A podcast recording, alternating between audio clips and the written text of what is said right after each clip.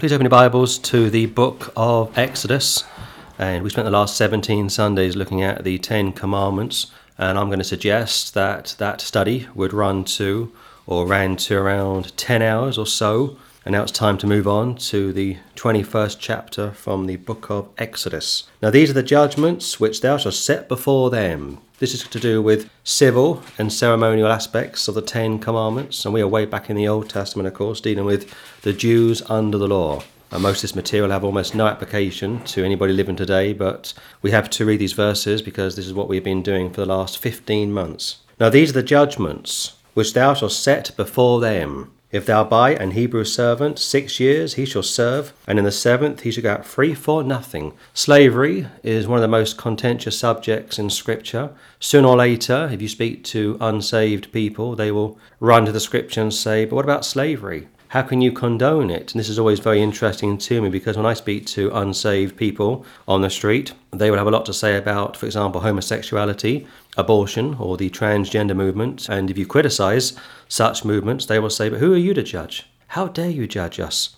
And yet, those same people, when they read a piece of scripture like this, become very intolerant, very judgmental, and now they are the bigots. But here, 21, 1 and 2, these are the judgments which thou shalt set before them, Jehovah is speaking. If thou buy, if you buy, an Hebrew servant, a Jewish servant, not a slave, or your Bibles, post 1880, change this to slave, but the King James uses the term servant, and I appreciate there was a fine line, there was a delineation between slave and servant. Six years he shall serve. It's like a contract almost. Six years he will serve, and in the seventh he shall go out free for nothing. He's paid his dues, if you will, and one of the reasons why slavery was permitted back in the ancient world and picked up in the Old Testament and repeated in the New Testament was first of all there was no welfare system. Back in the day, if you didn't have a trade, if you didn't have the entrepreneurial gene, if you weren't able to make it on your own, how would you get by? How would you get by? You would sink, you would go under. In the UK, we have the basic welfare system, which takes care of people on a low income, but we also have a civil welfare system, the civil list, which you hear nothing about. And the civil list is for the royal family, and they live very comfortably off the state, but you hear almost nothing, nothing whatsoever, uh, nothing whatsoever when it comes to the civil list. But go back to biblical times. How would you make it? How would you survive? And one of the reasons and one of the ways to survive, and one of the reasons why the Lord would allow this to continue under the law, and also in the New Testament, in the tiny book of Philemon, or as the Americans say, Philemon, was to allow slavery to exist, but it was legislated. It was legislated. Look at verse 3. If he come in by himself, he should go out by himself. If he were married, then his wife should go out with him. It's a pretty fair deal. A husband and wife meet a slave owner, or vice versa. The slave owner says, I will, I will, I will give you 10 denarii each, or 5 shekels each, whatever the figure may be. He purchases the man and his woman. And of course, in modern society, this is looked upon as absolutely horrific. And there's been stories in the UK in recent years of slavery returning to the UK. A lot of East Europeans have come over to the UK in the past 15 or 20 years, and they are wealthy uh, East Europeans, and they live around the London area. And the media are very careful how they report this because they don't, they don't want to be called xenophobic. Xenophobic, homophobic, Islamophobic, all these buzzwords designed by middle class people. And you've got these Eastern Europeans living around London, very wealthy, six, seven figure salaries. They are hiring slaves from Eastern Europe, modern day slavery. And the media are very careful how they report it. We can't be seen to be xenophobic, you see. But if a Christian gets up and preaches from this on the streets, they'll be slaughtered, they'll be cut down. You are a bigot, you are this, you are that. There was a story concerning a school in Birmingham over the last few weeks and months. Most of the school is run by uh, Westerners, but it's an Islamic school. And these parents, Muslims, don't want their kids to be taught about same sex relations, and that's fair enough. But the media, very careful, very careful how they report it. No one's being called a bigot. No one's being forced to go on a, on a diversity course. All these Islamists in Birmingham got their speakers and megaphones out, calling for the firing of the principal, and the media are tiptoeing around it very carefully. If he come in by himself, he should go out by himself. He comes on his own, he goes out on his own. If he were married, then his wife should go out with him. There's no same sex relation here, also. It's Adam and Eve, not Adam and Steve. You got a man and a woman coming together, and again, a marriage very quickly is done normally via a feast or a meal of some kind. If his master have given him a wife, and she have borne him sons or daughters, the wife and her children shall be her master's, and he shall go out by himself. So the owner of the slave was just that. He would own you. Paul says you are bought with a price. You're not of your own. Now it's like this for the Old Testament, the slave owner is a picture of God, or the slave is a picture of the Christian. Paul says in the book of Romans, you're either a slave to sin or a slave to the Saviour. If you're born again, you either belong to the Lord or you belong to yourself. You're either serving yourself or you're serving the Saviour. If his master, and you were told to pray for your masters over in 1 Timothy chapter 6, if his master, his owner, have given him a wife after purchasing him, buying him, this is so contentious. And yet, as I say, if you criticize homosexuality, abortion, or the transgender movement, they will say, How dare you judge us? How dare you criticize us? You are a bigot. And yet, when they read passages such as this, they say, This is awful, this is horrific. And now they are the ones passing judgments on what we believe. The whole thing is a joke. If his master have given him a wife, and she have borne him sons or daughters, the wife and the children shall be her master's. He owns the kids because he gave the man the wife, the wife gave him the children, but the owner of the husband, the wife, and the children gets the property. He has the deeds, picturing our salvation. You don't belong to yourself, you're bought with a price, and he shall go out by himself. And if the servant shall plainly say, I love my master, my wife and my children, I will not go out free, then his master shall bring him unto the judges. He shall also bring him to the door, or unto the doorpost, and his master shall bore his ear through with an awl, and he shall serve him for ever. So again, the King James quite rightly translates this as a servant, not a slave. And all the new Bibles post 1880 will change this from servant to slave because those Bibles are produced by Lordship Salvation people. But a servant is not quite the same as a slave. A slave is not quite the same as a servant. Verse 5 again. And if the servant shall plainly say, I love my master, now how about that? And if the servant shall plainly say, I love my master, my wife, and my children, I will not go out free. You should love serving your master in heaven. You should love your wife as Christ loved the church. And you should honor your children. You shouldn't provoke your children. Uh, you shouldn't antagonize your children. I will not go out free. Then his master shall bring him unto the judges. He shall also bring him to the door, or unto the doorpost, and his master shall bore his ear through with an awl, and he shall serve him forever. Keep your hand there, go to Deuteronomy uh, chapter 15. So basically, the picture here is of an ear being pierced. A lot of people like their ears pierced today. A lot of boys get their ears pierced when they are very young. It's always their mothers, of course, who want their sons to have their ears pierced. And in the ancient world, if you saw a man or a woman with an ear pierced, it would tell you that they were owned by a third party. Deuteronomy chapter 15. Deuteronomy chapter 15. Look at verse 12 if you will. And if thy brother, an Hebrew man or an Hebrew woman, be sold unto thee, and serve thee six years, and then in the seventh year thou shalt let him go free from thee. You couldn't hold him forever. There was no indefinite detention. Six years, if you will, you know, you paid your dues, and on the seventh you were free to go. And here this is dealing with Jews, buying and selling Jews.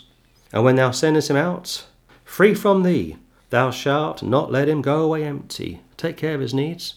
He may not have much money saved up. Thou shalt furnish him liberally out of thy flock, and out of thy floor, and out of thy winepress. Of that wherewith the Lord thy God hath blessed thee, thou shalt give unto him. Take care of his needs. Love him, he's loved you. Honour him, he has honoured you. First Timothy chapter 6 says that masters have a, have a master in heaven, being God, of course. And you go back to the little book of Philemon, the slave, Onesimus, he would run away from his master, and Paul says, Get yourself back to your master, submit to him.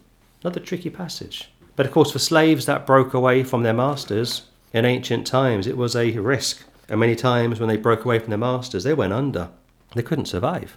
They had no skills, they had no trade, they could barely read or write, there was no welfare system. And that's why it was imperative at times to remain under the authority of your master. 15. And thou shalt remember that thou wast a bondman in the land of Egypt, and the Lord thy God redeemed thee. Therefore I command thee this thing today. You are a slave, and I set you free from it. You shall know the truth, and the truth shall set you free, make you free. After you are saved, you don't want to clobber Christians and put them back into spiritual slavery like the law. You should preach against Lordship salvation if you are a preacher. And here, remember where you came from, and also 16, and it shall be, if he say unto thee, I will not go away from thee, because he loveth thee and thine house, because he is well with thee, then thou shalt take an awl, and thrust it through his ear unto the door, and he shall be thy servant for ever. And also unto thy maidservant thou shalt do likewise. So you get the guy? You take him to a doorpost of some kind, you nail his ear to a doorpost of some kind. Jesus Christ is called the door. Jesus Christ is the way, the truth, and the life. And that man would put his ear to the, to the door frame, and a tool of some kind would pierce the ear of the man. Go back to the book of Exodus. And he's now got a hole in his ear. He's got jewelry, if you will, Other slaves would be marked up with a coding of some kind. The flip side to this, of course, is the mark of the beast, found over in the tribulation, showing that you are owned by the Antichrist. And to put a mark in your right hand or in your forehead. But for biblical times, a servant, not a slave, was to be released after six or seven years of service. And like I say, the ownership of, or the sign of the ownership was simply an earring of some kind. Now, today, I'm going to suggest this that today, in a sense, one school uniform or a police uniform or work uniform symbolizes one's ownership over an employee. Exodus 21, Exodus 21, look at verse 7. And if a man shall set his daughter to be a maidservant, she shall not go out as the men servants do. If she please not a master, who hath betrothed her to himself, then shall he let her be redeemed. To sell her unto a strange nation, he shall have no power, seeing he hath dealt deceitfully with her. So now there is a protection put in place. If you were an owner back in ancient times, and you were buying and selling slaves, Almighty God wanted to make sure that you would behave responsibly. This is a two way covenant between the slave owner and the slave or the servants and the servant owner. And again, note the delineation between slave and servants. And here, verse 8 again if she please not her master, who hath betrothed her to himself, they are now engaged, he's purchased her to marry her, then shall he let her be redeemed to sell her unto a strange nation. He should have no power, seeing he hath dealt, seeing he hath dealt deceitfully with her. He was in the wrong, so out she goes, he is to release her. And yet you think of other customs today, like Islam, for example, where the woman is treated like a second, sometimes a uh, third class citizen. Almost nothing is said about that. And yet when Christians stand up and speak about what they believe in, they are shut down, slapped down. Verse 9 and if he hath betrothed her unto his son, he shall deal with her after the manner of daughters. Look after your daughters. Over in the uh, New Testament, if you are a woman, you are referred to as a daughter of the king. If you are a son, you are referred to as a son of the king. And of course, Jesus Christ is our older brother. So now the status slightly changes from a slave to a daughter, or a servant to a daughter. And of course, you love your daughters. If you are a parent, you love your sons. If you are a parent, it's no longer a buy and sell sort of a thing. Look at verse 10. If he take him another wife, her food, her raiment, and her duty of marriage, shall he not diminish? He takes care of her. Now, that used to be called alimony up until quite recently. Of course, marriage has changed considerably in the last 10 years. Just 10 years ago, two men couldn't marry, two women couldn't marry, and now they can marry, and if you speak against it, you are the one who is seen to have a problem. The whole world has lost its mind. We have a level of intolerance now which is unprecedented. I saw on the news this morning and over the last couple of days about a rugby player. I don't follow sports, I don't know who he is or what his background is, but this guy has religious beliefs, could be a Christian, I think, and this rugby player has been hounded and harassed for his views on homosexuality. Never the other way around concerning bibliophobia. And I can't watch these reports anymore. I turn the news off now. It just turns my stomach. I don't care what homosexuals think of me. So why should they care what I think about them? We now live in a society where we can't speak our minds. We have to conform to the will of the minority. That school in Birmingham, those parents have their beliefs. Good for them. I don't share their beliefs, but they are entitled to their beliefs. And those parents pulled their kids out of that, out of that school for teaching LGBT courses. Good for them. That's their prerogative. And the media tiptoed around it. They picked their words very, very carefully. And I've seen Christian parents over the years pull their kids out of schools for different reasons, and the media just launch a tirade against you, against those people. And they hound those Christians, they harass those Christians, and yet you never see people with bibliophobic views being harassed or hounded. It never happens, of course. But here, Exodus 21, verses 1 down to 11, is dealing with the subject of slavery, ownership. Now, of course, for those of us which are saved, we know we are purchased by the Lord, thanks to his precious blood. We are owned by him, we serve him. We don't serve ourselves, and every time we step out of fellowship with him, we start to serve ourselves, we start to backslide, and we become servants to sin.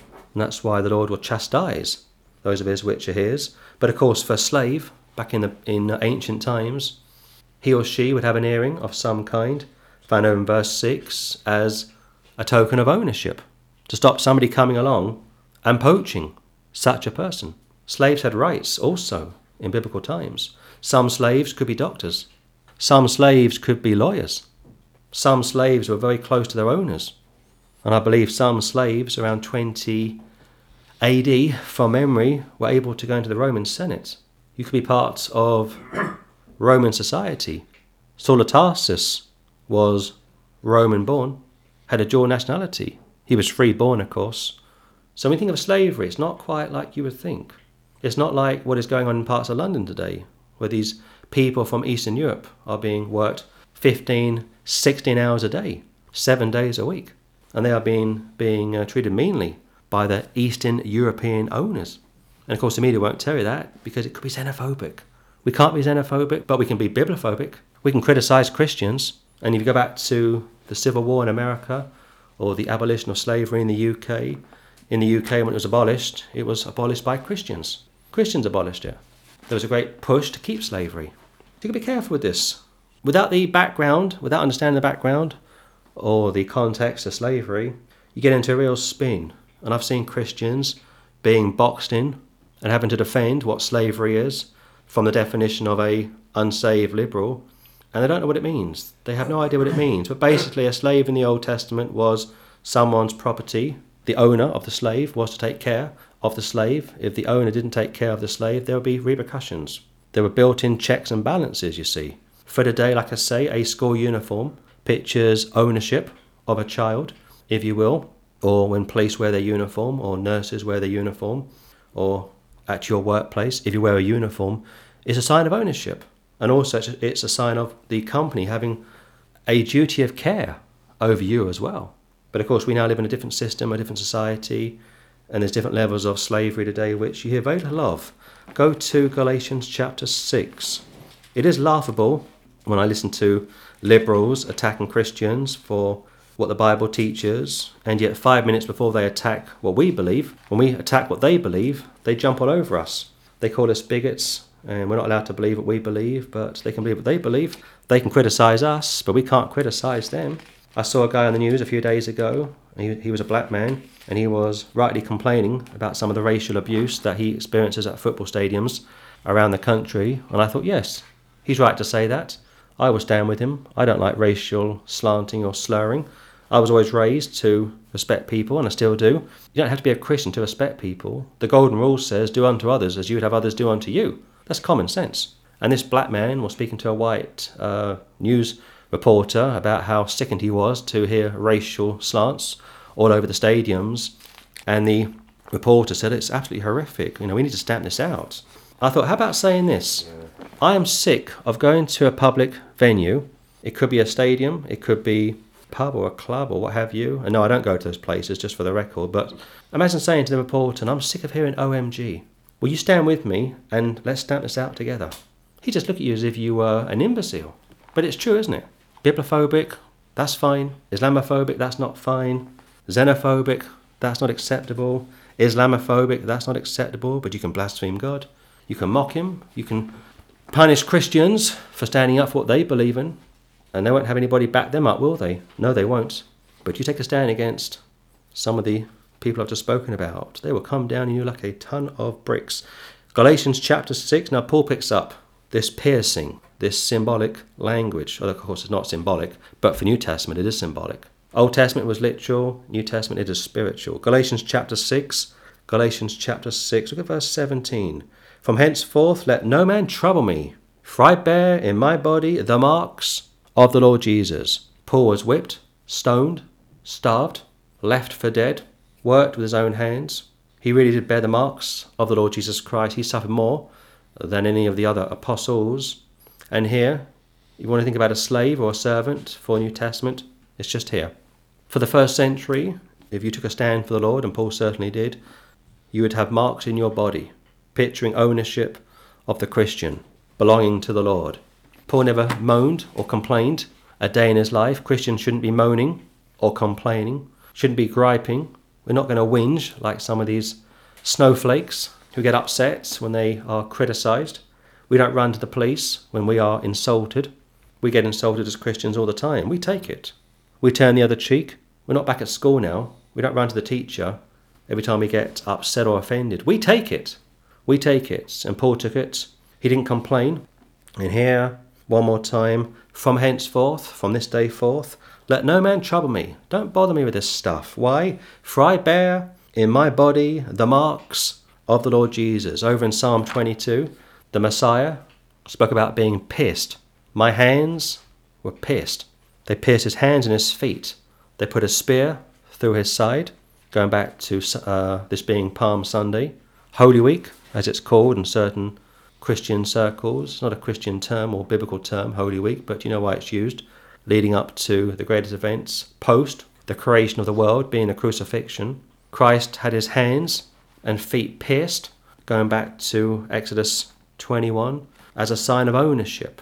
If you will, the Lamb of God is owned by God the Father, and from his conception to crucifixion, he was in submission to his Father.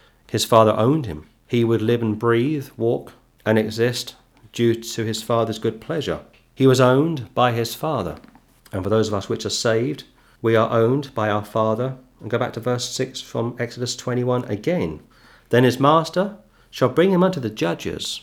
He shall also bring him to the door, or unto the doorpost and his master shall bore his ear through with an awl, and he shall serve him for ever. So Christians are going to serve God forever, post the judgment seat, of course. Once you get saved, you start to serve him. Once you get saved, you start your walk with him. We're going to serve him forever in eternity. We have New Jerusalem to look forward to. We are looking for a city, uh, strictly speaking, not a place as such, or technically we go to New Jerusalem upon death, not heaven although sometimes they are used interchangeably. But we are looking for New Jerusalem for those of us which are saved, and all the greats from the beginning of the Old Testament right up until the beginning of the Lord's ministry are looking for the new earth. And we will serve Him, Almighty God, forever. We have a seal of some kind on us.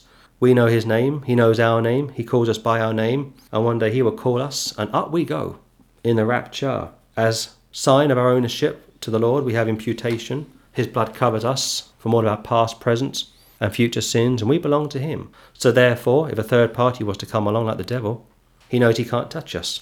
There was only so much he could do with Job. And also, if you read the book of Job very carefully, and I'm currently reading through Job, it's very interesting what the devil doesn't know. He had no idea what Job would do when he was put to the test. He thought he could touch Job, and Job would curse God. And of course, that's not what happens. Job stands firm. And by chapter 31, it all starts to turn. And by 40, 41, 42, the Lord steps back into the picture and rewards Job. But my point is this he was tested and he stood firm because you belong to the Lord. And if you are a Christian, like Paul was, like I am, and hopefully most of our listeners this morning, if you belong to the Lord, he will test you and you will stand firm because you belong to him. You have an invisible earring, if you will. Your ear was pierced in a symbolic way from the standpoint of heaven, you are covered, you are owned by the Lord. But also, I love it when it says, How I love my master. Verse 5 My wife, and my children, I will not go out free. Picture of a Christian today who should love his master being God. his wife or husband, if he has any, children, if he has any. I will not go out free. In other words, I won't go back into the world. I won't backslide and go back into the world system. I want to stay where I am. And then you get into redemption again from 7, 8, 9, and 10. Also, 10 is also interesting because if he takes another wife, if he takes another wife, something else which was allowed, shall we say, for the Old Testament, like polygamy, he has to take care of her food, her raiments, and duty of marriage. Going back to what I said a few moments ago, alimony, which I think they still use, but now marriage has completely changed. You've now got men marrying men, you've got women marrying women, you've got same sex couples adopting children, but don't start me on that. So we will close it there, and next week we'll continue looking at the 21st chapter of the book of Exodus, which, like I said at the beginning of this live recording, has really no direct doctrinal application for anyone living today, only spiritual application. But you see the picture, don't you? A slave is a picture of a Christian, the master is a picture of God, uh, the Ideal picture would be the slave loving the master or the master loving the servant. And yes, sometimes slave and servants are used interchangeably, like in the book of Philemon. And the ideal picture is that you love your master, the master loves you, and if he's given you children, if God has blessed you with a wife, if God has blessed you with a husband, if God has blessed you with children, that's what this is all about. You stay together as a unit and you stay in fellowship as a unit and you stay as you are. Because if you break up, there's pain, problems, repercussions, so on and so forth. And of course, you know what happens when families break up and there are children involved. They're the ones who suffer the most. Please open your Bibles to the book of Proverbs, and we are looking at the 21st uh, chapter from the book of Exodus, a very contentious part of the Old Testament and Christians sometimes feel they have to bend over backwards to defend what they believe, and yet let's turn the tables. Let's take a look at Darwinian evolution. Let's take a look at slavery, like from the 17th to the 19th century, and let's see who has to defend that. Proverbs chapter 10, uh, Proverbs chapter 10, look at verse 13 if you will. In the lips of him that hath understanding, wisdom is found, but a rod is for the back of him that is void of understanding. So, very simply, if you were a slave owner back in the time of Moses, back in the time of the Old Testament, right up until the time of the Apostle Paul and beyond, you had rights over your property, if you will. The way to harmonize that for today would be to say this that Almighty God owns Christians. We are bought with a price, we are not of our own. And if he owns us, and of course he does, he is able to chastise us. He's able to chasten us. He's able to whip us as and when he wants to, found over in the book of Hebrews. Look at 13 again. In the lips of him that hath understanding, wisdom is found, but a rod is for the back of him that is void of understanding. So again, a slave owner back in biblical times was able to inflict discipline on his or her slave, and the same would be true of parents during biblical times. Jump over to Proverbs chapter 13. Proverbs chapter 13. And look at verse 24, if you will. He that spareth his rod hateth his son, but he that loveth him chasten him betimes. In other words, if you don't give your child a spank, a smack, a clip round the ear, as they used to say, the word of God says you hate your child. Now, of course, you've got to be careful. We're not talking about child abuse, like whipping your child so severely that he or she finds themselves in hospital? Absolutely not. But we are speaking about discipline, like a clip around the ear. When I was at school, uh, my teachers were very strict, and as a student going through the school system, I was smacked, I was punched, I was pushed across the room. And yet, most students today are attacking their teachers, spitting in their teachers' faces, whipping their teachers, cussing, cursing their teachers. And I saw one report in the news this week 90% of UK teachers, 90% of UK teachers are being harassed, stalked, and uh, victimized by their students. Go to Exodus chapter 21. So last week we had a crash course looking at the first 10 verses of slavery. And like I say, Christians today are very good at apologizing.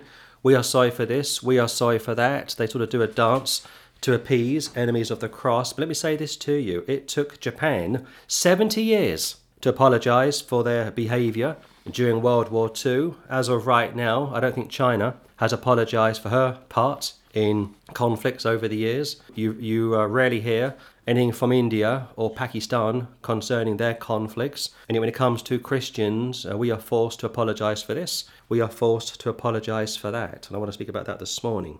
Exodus chapter 21. Exodus chapter 21. Look at verse 2 again. If thou buy an Hebrew servant, if this is conditional, this isn't mandatory. Unlike the Ten Commandments, thou shalt not, thou shalt not, thou shalt not, thou shalt not, honour thy father and mother, keep the Sabbath day holy. You've got eight commandments where you are told what not to do, and two where you are told what to do. That's compulsory. But the 21st chapter isn't compulsory. If you were to take a servant, if you were to purchase a slave. Now, of course, if you go through the Old Testament, you won't find many priests or prophets owning slaves. I can't think of Elijah or Elisha owning a slave. I can't think of the apostles owning slaves. The Lord Jesus Christ said he came to serve, not to be served. So again, when it says if, it's conditional. If thou, if you buy an Hebrew servant, it's conditional. And therefore, because it is conditional, the Lord is going to legislate this. He's going to make it clear that there are rules that are going to go alongside this. Six years he shall serve, and in the seventh he shall go out free for nothing. So he will serve you six years if you decide to purchase a slave, and he will do just that work for you for six years. And when the seventh comes around, he will go out free for nothing. Now, if you want to spiritualize this, you could say that for the church age, or go back to creation, into the church age, into the tribulation. You've got, what, 6,000 years, if you want to look at it that way. And we are serving the Lord during those 6,000 years. But for the thousand years, we are free, if you will. That's the only way to harmonize the 21st chapter with events today. And uh, like I said last Sunday, most of what we are going to read today and over the next couple of Sundays has almost no reference to anybody living today. If he came in by himself, he should go out by himself. Pretty self explanatory. If he were married, then his wife should go out with him.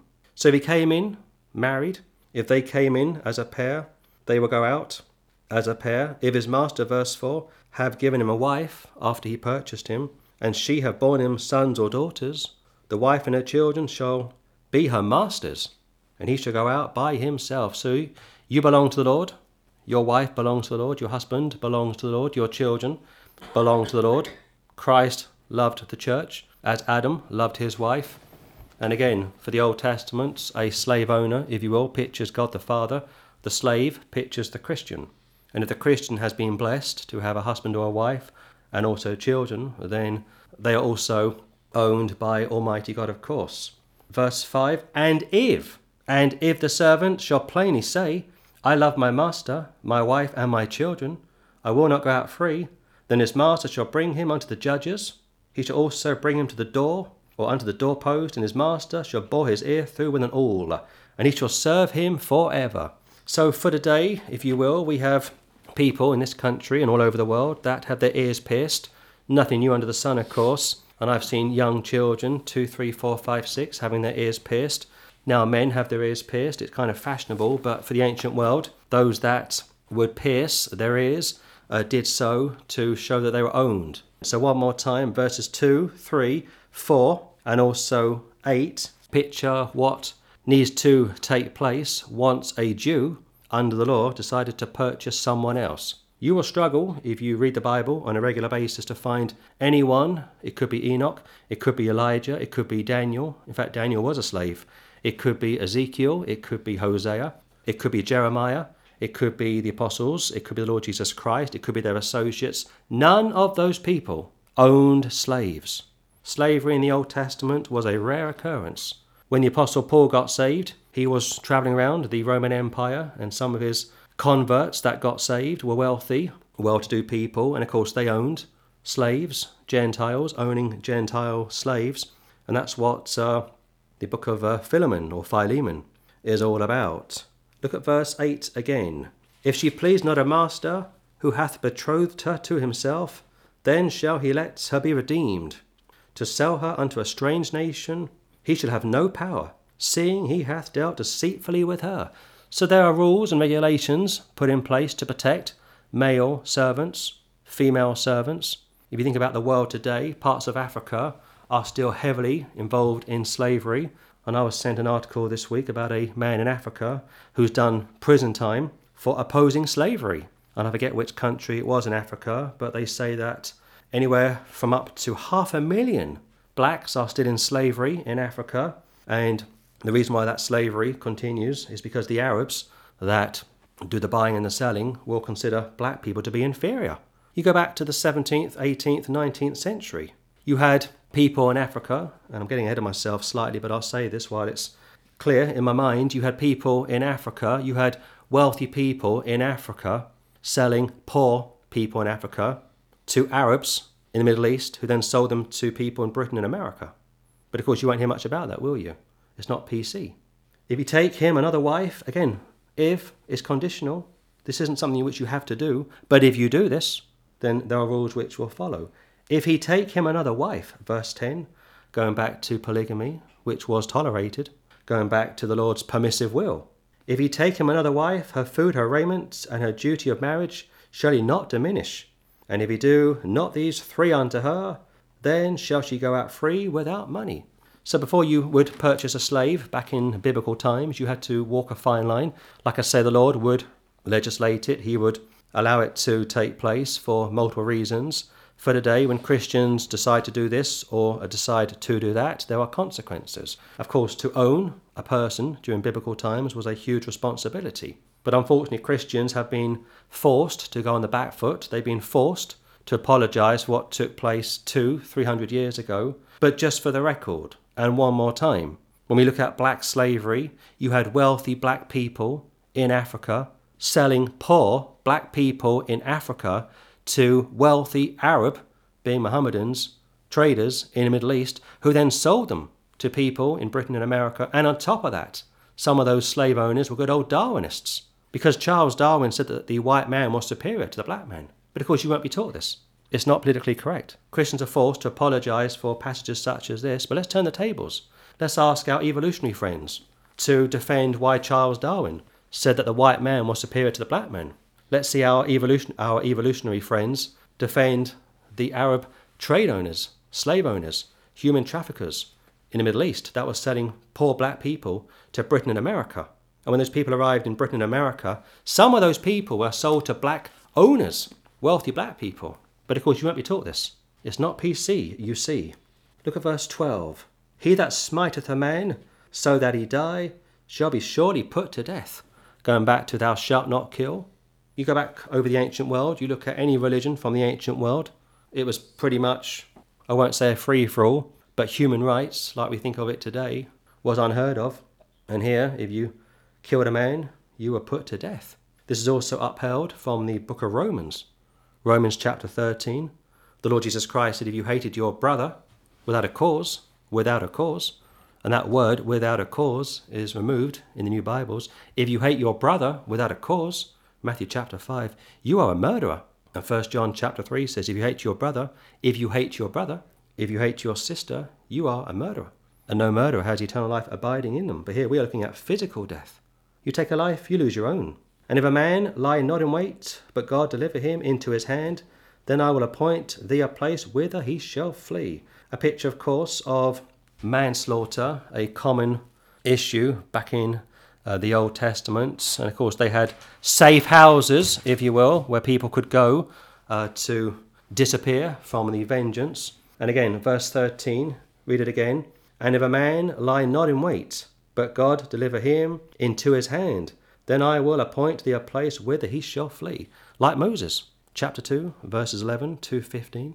Moses killed a man, buried him in the sand, ran for the hills, and for a period of time was hiding.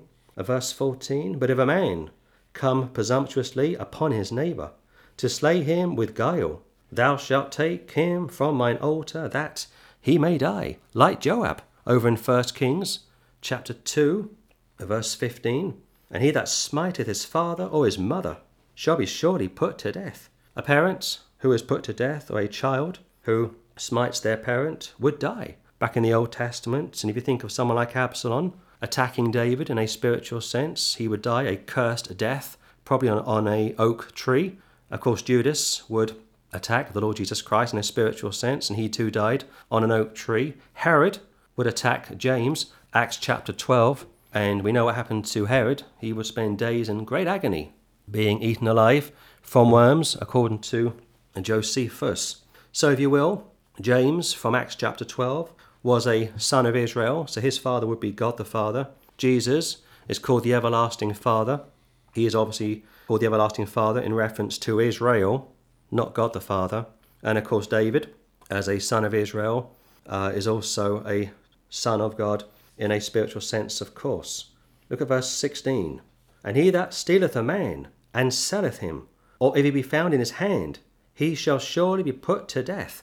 You've now got uh, human trafficking, like Joseph's brethren. They will sell him out to the Ishmaelites, going back to the Arabs in the Middle East, selling poor black slaves to Britain and America via those good old Darwinists. And of course, you may have some Christian ship owners that were selling black people around the world, and every Sunday they'd be in church. Maybe they were Catholics, maybe they were Protestants, but that was the era, you see. That was the era. Charles Darwin said the white man was superior to the black man. That's what he said. But you won't, have, you won't hear that taught in any school, college, or university today. And he that stealeth a man, verse 16 again, and selleth him, like the brothers of Joseph, or if he be found in his hand, he shall surely be put to death. Of course, they weren't put to death because what they did to their brother back in the Old Testament took place before the law. Daniel was sold to Nebuchadnezzar as a slave during the law, and of course, Nebuchadnezzar wasn't put to death. But be mindful of this that what you're reading this morning is for the Jews. It says over in Leviticus, suffer not a witch to live, in reference to a Jew finding a Jew practicing witchcraft. That gets thrown at Christians like myself. And I've had people say on the streets, Why do you persecute witches? And they go to the book of Leviticus and they quote that verse to me. They don't realize that in Leviticus, it's speaking about a Jew, it's speaking about a Jew practicing witchcraft. And a Jew who was practicing witchcraft was to be put to death. It's not speaking about Gentiles messing around with witchcraft. Paul told you from 1 Corinthians that God deals with the world. The church deal with the church. The Jews, Old Testament, would deal with the Jews. This is speaking about a Jew selling on a Jew. And of course, the Jews, during the time of the Lord Jesus Christ, were living under Roman slavery, Roman occupation. They would say to Jesus, We aren't born in fornication, we aren't born in slavery, we aren't born in bondage to anyone or anything. And of course, they'd forgotten that they were living under the Romans. They were slaves to Rome. They weren't free to have their own leaders, they had to dance the tune of the Romans. And the consequences of stealing and selling a person would be death. And he that curseth his father or his mother shall surely be put to death. These verses continue to roll off the pages. A child that back chats his or her parents in the millennial reign will be put to death, will die. And here he that curseth his father or mother shall surely be put to death. Smiteth his father or mother shall be put to death. This is a family book. This book is about families. You've got kids today that are back chatting their parents, and I've seen it, I've heard it. And you've got parents which are also assaulting their children in a spiritual sense, in a verbal sense. And when you start to do that, society will continue to break down. But we are way back in the Old Testament. This is under the law, of course. And if men strive together, verse 18, and one smite another with a stone or with his fist, and he die not, but keepeth his bed, if he rise again and walk abroad upon his staff, then shall he that smote him be quit. Only he shall pay for the loss of his time, and shall cause him to be thoroughly, thoroughly healed. So again, you got uh, the consequences, and here it slightly shifts from slavery to one's station in life. If two men are fighting and one hits another with a stone or with his fist, like a weapon, a weapon of some kind, and he dies not, he doesn't die, but keepeth his bed, is able to continue on, and rise again, verse 19, and walk abroad upon his staff, upon his stick, then he that smote him shall be quit like exonerated. Only he shall pay for the loss of his time, compensation. We've still got that. We've still got that today.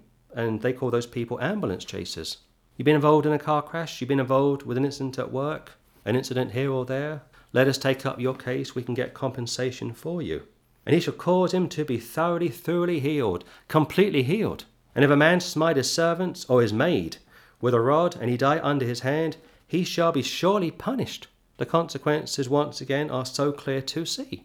But you go back to the 17th, 18th, 19th century, slave owners shipping black people around the world, And those people made a lot of money, of course, off the backs of that. That's what the Civil War was all about, all about in America. But let me say this to you. What you're not told, if you study a history like I do, is that during the 17th, 18th, and 19th century, you had hundreds of thousands of white people forced into slavery, put onto ships, sailed to America. There's a book online called White Cargo. Get it sometime, read it. It's a fascinating book. Those people were snatched off the streets of London, Manchester, Glasgow, chained, whipped, starved on ships, sent to America during uh, colonial times, of course, and they would stay in America throughout the uh, Industrial Revolution. Some of those people would die in America. White slavery. But you're not taught that, are you? You're not taught it because it's not PC. It's easier to attack the white man, you see, than it is to attack other people. 21. Notwithstanding, if he continue a day or two, he shall not be punished, for he is his money. He's lost a period of time. He's lost his servant's time, because time is money, like they say. If I go back to verse 20, and if a man smite his servant or his maid with a rod, and he die under his hand, he shall be surely punished, because you just killed a person, a man or woman, made in the image of God.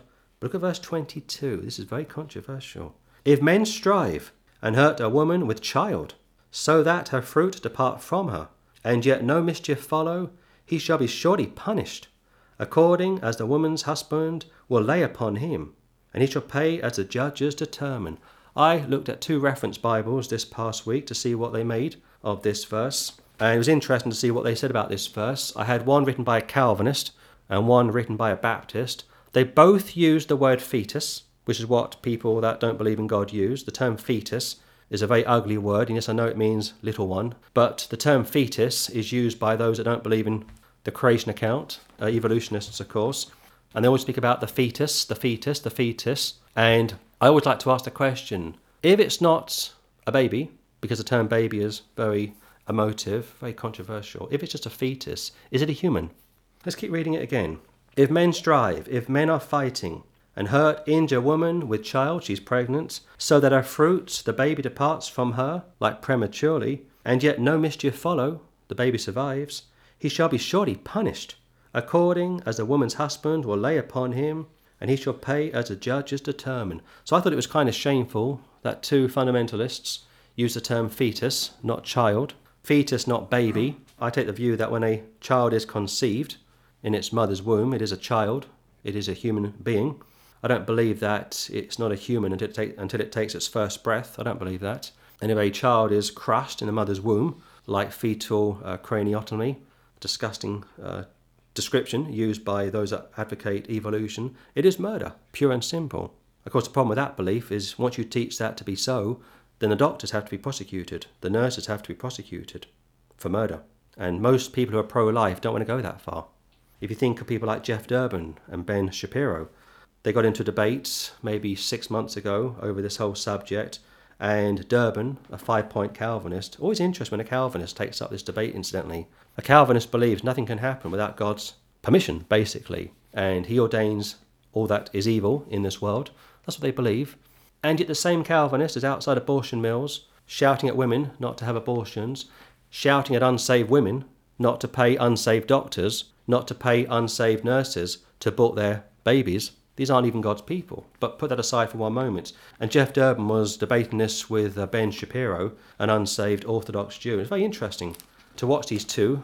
What they were saying was basically correct concerning the abortion, the murder of the unborn. But Durbin wants the not just the women to be prosecuted, those that had the abortion to be prosecuted, charged with murder. So too, he wants the doctors and the nurses to be prosecuted with murder, whereas Shapiro doesn't want to go that far. But in the Old Testament, if you took a life, you lost your own life, of course. 23. And if any mischief follow, then thou shalt give life for life. Like the baby is born prematurely and dies. A lot of premature babies don't make it. Some premature babies have long term effects. Life for life, eye for eye, tooth for tooth, hand for hand, foot for foot, burning for burning, wound for wound, stripe for stripe. So basically, if you are an advocate of life, pro life. If you are against abortion, you have to be consistent And you have to say this that if the woman has an abortion, it is murder, first and foremost. She should be prosecuted, obviously, for murder. There isn't a country in the world that would do such a thing. Last year, Ireland made it legal to abort their babies. The doctors, the nurses, should also be prosecuted. But of course, we are reading about the Jews under the law. We're not reading about the Gentiles today. You've got these abortion mills consisting of unsaved doctors, unsaved nurses, unsaved women going in to pay for their babies to be murdered. Where do we come into this? Go back to the New Testament. Paul says it's either the church, the Jew, or the Gentile. But here, eye for eye, tooth for tooth, wound for wound, in reference to if mischief would follow. Verse 23, dealing with a baby, not a fetus. And again, fetus may mean Latin, it may mean little one in Latin, but don't use that term fetus. It's a baby. It's a baby. Don't conform to the ways of the world. Don't apologize for what you believe in if you are a Christian. It's not down to us to defend this book. It's down to us to preach it, to explain it, but not to defend it. You won't find Darwinists going around defending Charles Darwin's views on the black man. You won't find people going around today defending what the Arabs did back in the 16th, 17th, and uh, 16th, 17th, and 18th, going into the 19th century, selling poor black people to Britain and America and elsewhere. They won't do it. But Christians are being forced to defend what they believe in. Well, I won't apologize for anything. I have no interest in apologizing for what I believe in, what I stand for, or what I uh, consist of. Eye for eye, tooth for tooth, hand for hand, burning for burning, wound for wound, stripe for stripes. You can't miss it, unless, of course, you don't want to see it. But basically, these verses are laying out the case what would happen, what should happen if a Jew wanted to purchase a slave, a servant. And again, the King James uses the term uh, here as servant, verse 2, and also verse 5, and elsewhere, not the term slave, because, of course, a slave is in reference to what the Lordship Salvation, Lordship Salvation people would have you believe that you are slaves to Christ, whereas the King James calls you a servant.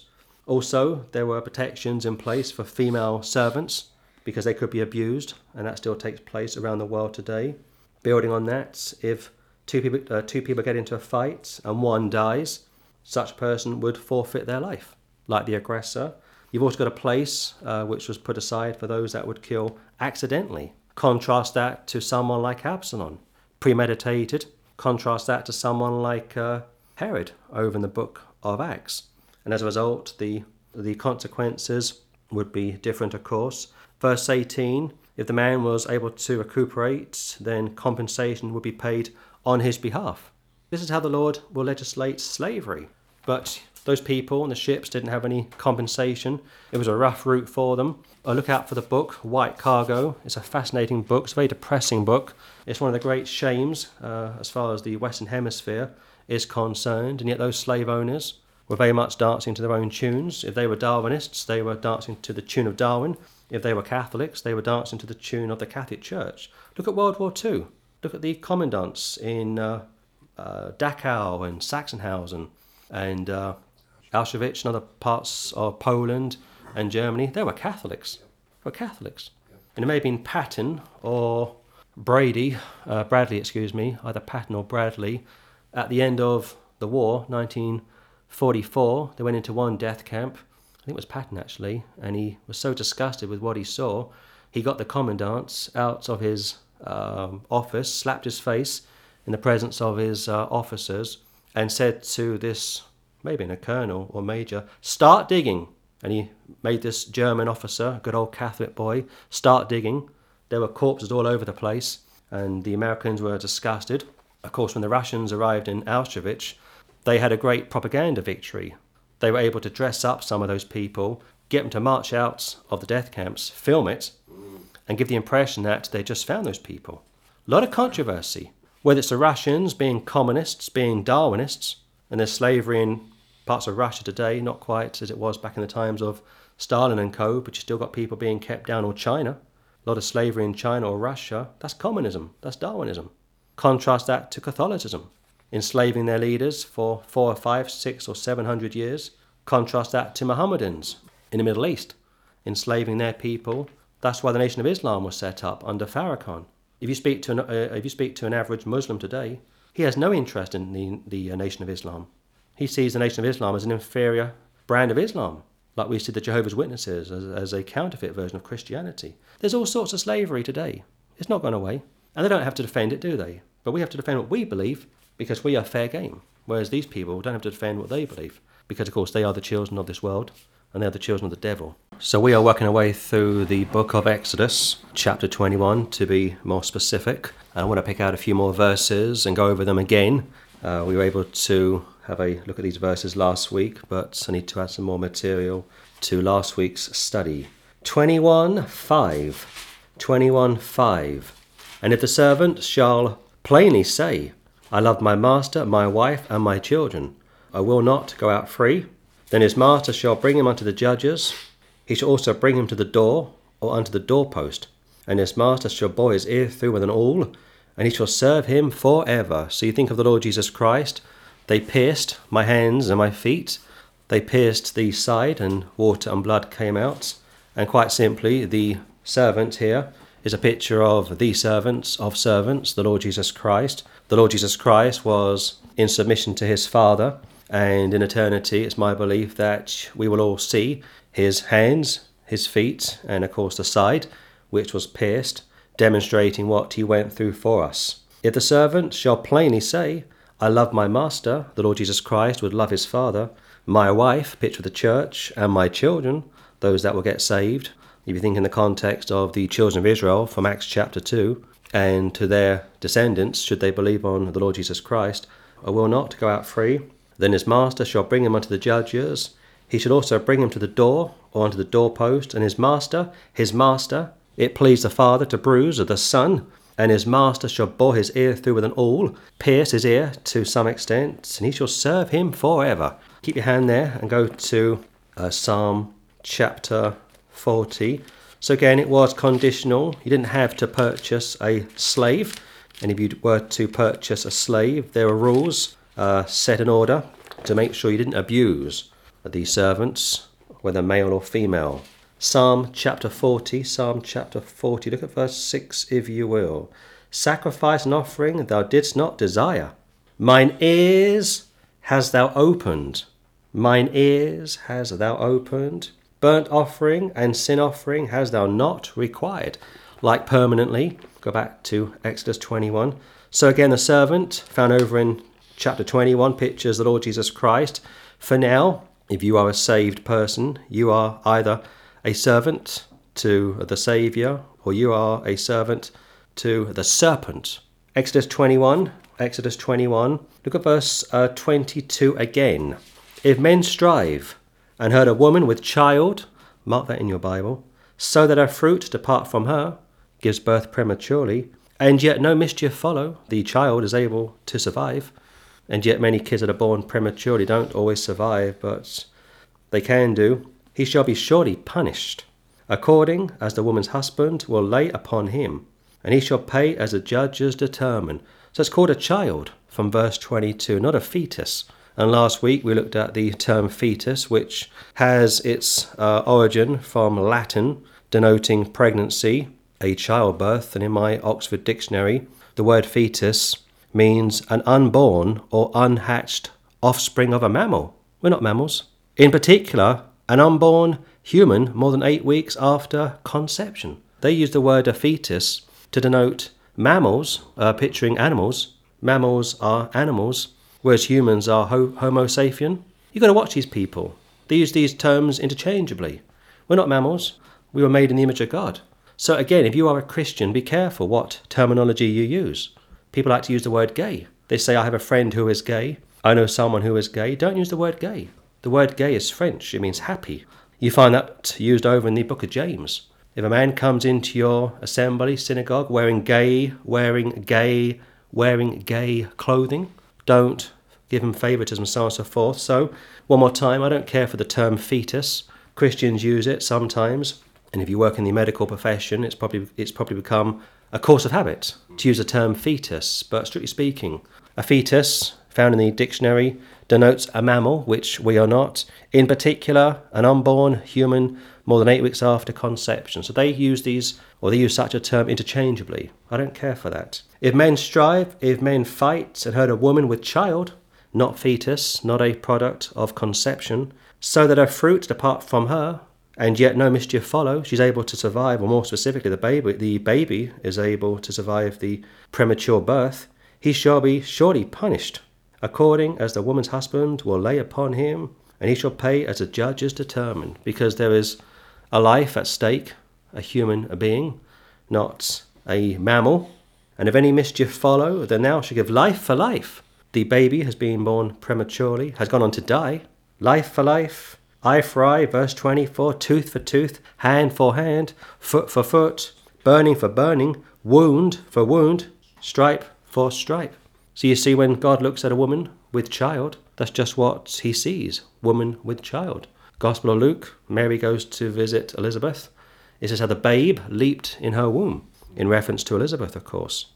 And she would say how happy she was to meet the mother of her Lord. Of course, Mary would give birth to the Lord Jesus Christ, second member of the Trinity. But the point is this Mary was with child, Elizabeth was with child. So, just one final time, if you are able to be careful what you say, think about what you say before you say what you say.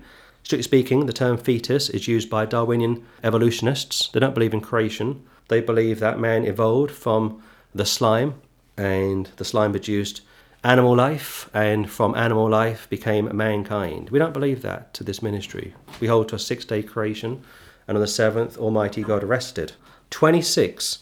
And if a man smite the eye of his servant, or the eye of his maid, that it perish, he shall let him go free for his eye's sake. So, again, going back to last week, the owner of the servant, never once called a slave in the King James Bible, had rights over the servant. God the Father has rights over the Lord Jesus Christ. Christians who are saved are owned by Almighty God. We weren't purchased with silver and gold, but by the precious blood of the Lord Jesus Christ. So, therefore, He owns us.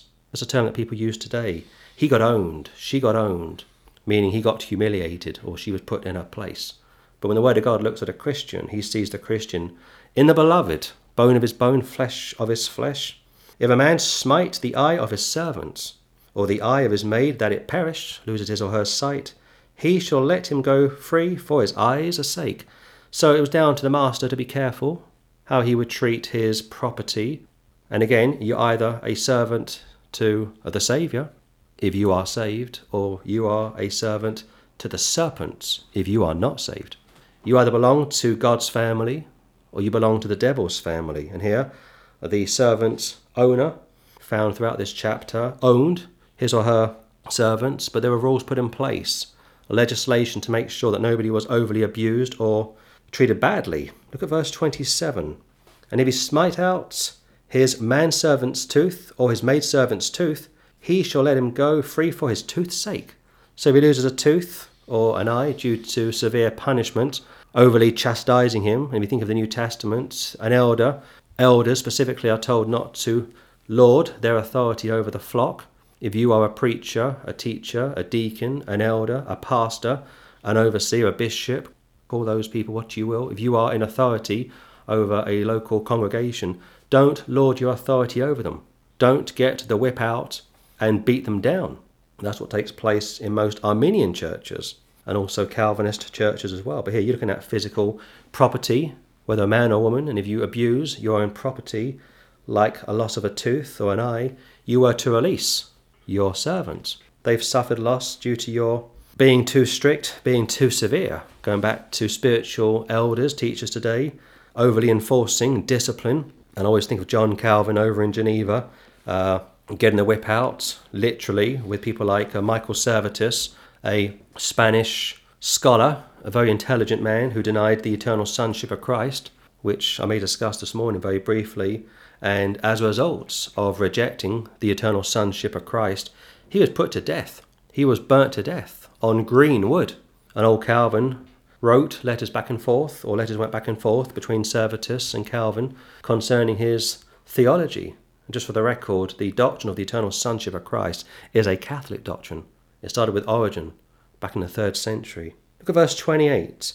If an ox go a man or a woman, that they die, then the ox shall be surely stoned, and his flesh shall not be eaten, but the owner of the ox shall be quit. So you have an ox back in the Old Testament, an ox, an oxen, a huge animal which was designed to pull carts or ploughs, like the Ark of the Covenant, back in uh, 2 Samuel chapter 6. And here it says, If an ox gore attack a man or a woman, that they die. If they get their horns into you, you are dead meat, like they say. Then the ox shall be surely stoned, and his flesh shall not be eaten. There's a picture there of an animal killing someone, and as a result, the animal is now unclean. But the owner of the ox shall be quit, like exonerated, because he's lost his animal. Animals back in the ancient world, and even parts of the world today, were their livestock. It's only in the West that we are so spoilt. And again, you go back to the whole slavery subject. People say, I don't like the idea of someone owning someone, it's repulsive. But let's be quite honest, in the last 100 years, we've really come of age, quote unquote, those of us which live in the West. If you went to Europe, say 60 or 70 years ago, in fact, when Americans went to Italy 1945, mm. they found people living in caves. Or when Brits went to uh, Malta in 1944, 1945, people were living in almost cave like environments. Parts of Europe were like third world. If you think of the Russians that uh, went into Germany 1944, 1945, most were from Mongolia. Couldn't read or write. Very primitive people. And they were shocked at how happy and uh, comfortable the Germans were, like having indoor toilets, fridges, whereas they had no outdoor, they had no indoor toilets. They just went in the yard without being too uh, crude. And they saw the Germans living like kings and queens. If you go back to parts of Eastern Europe, in fact, from the year 2000, 19 years ago, most of the countries that came into the European Union, like Ireland, for example, they were like third world countries. And I was in Southern Ireland back in the 1990s. They were just coming into the EU. They were getting ready to adopt the, U, the euro. They weren't loaded, as they say. Ireland was a third world country as was Malta and Italy and elsewhere. But the point is this it's only in the last maybe 40 or 50 years that most people in the West have come of age. And now we are so spoilt. We look down our noses at the concept of slavery. But here, an animal that killed a man or woman was to be put to death because, again, going back to 22, 23, 24, 25, mankind is made in the image of God a child that died as a result of a fight, a child that was born prematurely as a result of a fight, was made in the image of God, not the image of Adam. I know some of our dispensational brethren like to suggest that post Adam, those that came from Adam's loins are made in the image of Adam, not God. That is a uh, popular uh, concept, and of course, we're getting into semantics. But the loss of the animal, verse 28, was enough. 29. But if the ox were wont to push with his horn in time past, and it hath been testified to his owner, and he hath not kept him in, but that he hath killed a man or a woman, the ox shall be stoned, and the owner also shall be put to death. So the owner was made aware that his animal was dangerous. In the UK, we have a Dangerous Dogs Act, and quite simply, this if you have a dog which is violent, known to attack other animals or people, you are minded to muzzle your dog. It's mandatory, and if you don't muzzle your dog and your dog attacks another dog, you can be prosecuted. And if your dog attacks a person severely, not only would the dog be put down, but you'd be put in prison. And here, this goes back to neglect, willful neglect. You knew your ox was a dangerous ox, and because you didn't deal with your ox, not only would the ox be put to death as a result of killing someone, but so too would the owner. This is the law right down to the letter. 30. If there be laid on him a sum of money, then he shall give for the ransom of his life whatsoever is laid upon him. Whether he have gored a son or have gored a daughter, according to this judgment shall it be done unto him. If the ox shall push a manservant or a maidservant, he shall give unto their master thirty shekels of silver, and the ox shall be stoned. Thirty shekels of silver. Judas Iscariot would sell out the Lord Jesus Christ for thirty shekels of silver. Thirty shekels of silver was a common uh, amount of money to purchase a female slave. You think of Joseph's brethren selling him out to the Ishmaelites for, I think it was 20 uh, pieces of silver from memory, but it's a pittance. And here, an animal that was to harm a third party, the owner was to pay compensation. This means to be careful. If you own an animal, back in the ancient world, you were to be careful how you dealt with your animal, and again, spiritually speaking, if you are in authority over people, be careful how you teach and preach, because Christians can be easily hurt if you preach too hard, or if you are too hypocritical, or if you set the bar too high, people can't reach it. And that's been my criticism for 17 years now when it comes to certain styles of preaching. They elevate Christ up so high, you can't reach him. You can't reach him. If the ox 32 again shall push a manservant or a maidservant, going back to the owner, not only owning livestock, but people, he shall give unto their master 30 shekels of silver. This could also go back to somebody else, owning someone else. And the ox shall be stoned. So the consequences are immense, going back to be careful how you deal with your own stock back in the Old Testament. To lose a person back in the Old Testament, for a person to die back in the Old Testament was bad enough. To lose animals was also a double curse, because for those back in the ancient world, this was part of their livelihood. So, therefore, compensation is built in, and the worst case scenario would be for the owner to be put to death along with his animal, denoting that God sees life in a sacred sense. It says over in Ezekiel how he takes no pleasure in the death of the wicked, how he's not willing that any should perish, but how all should come to repentance. 33. And if a man shall open a pit, or if a man shall dig a pit, and not cover it, and an ox or an ass fall therein, the owner of the pit shall make it good, and give money unto the owner of them, and the dead beast shall be his. So be careful. You've got to take care with your animals. This is how uh, things are today. If you have a dog, like I say, or a dangerous animal, you have to be careful because your animal can offend, affect somebody else. And again, you're looking at an animal, or in the context of verse 33, if a man shall open a pit, or if a man shall dig a pit.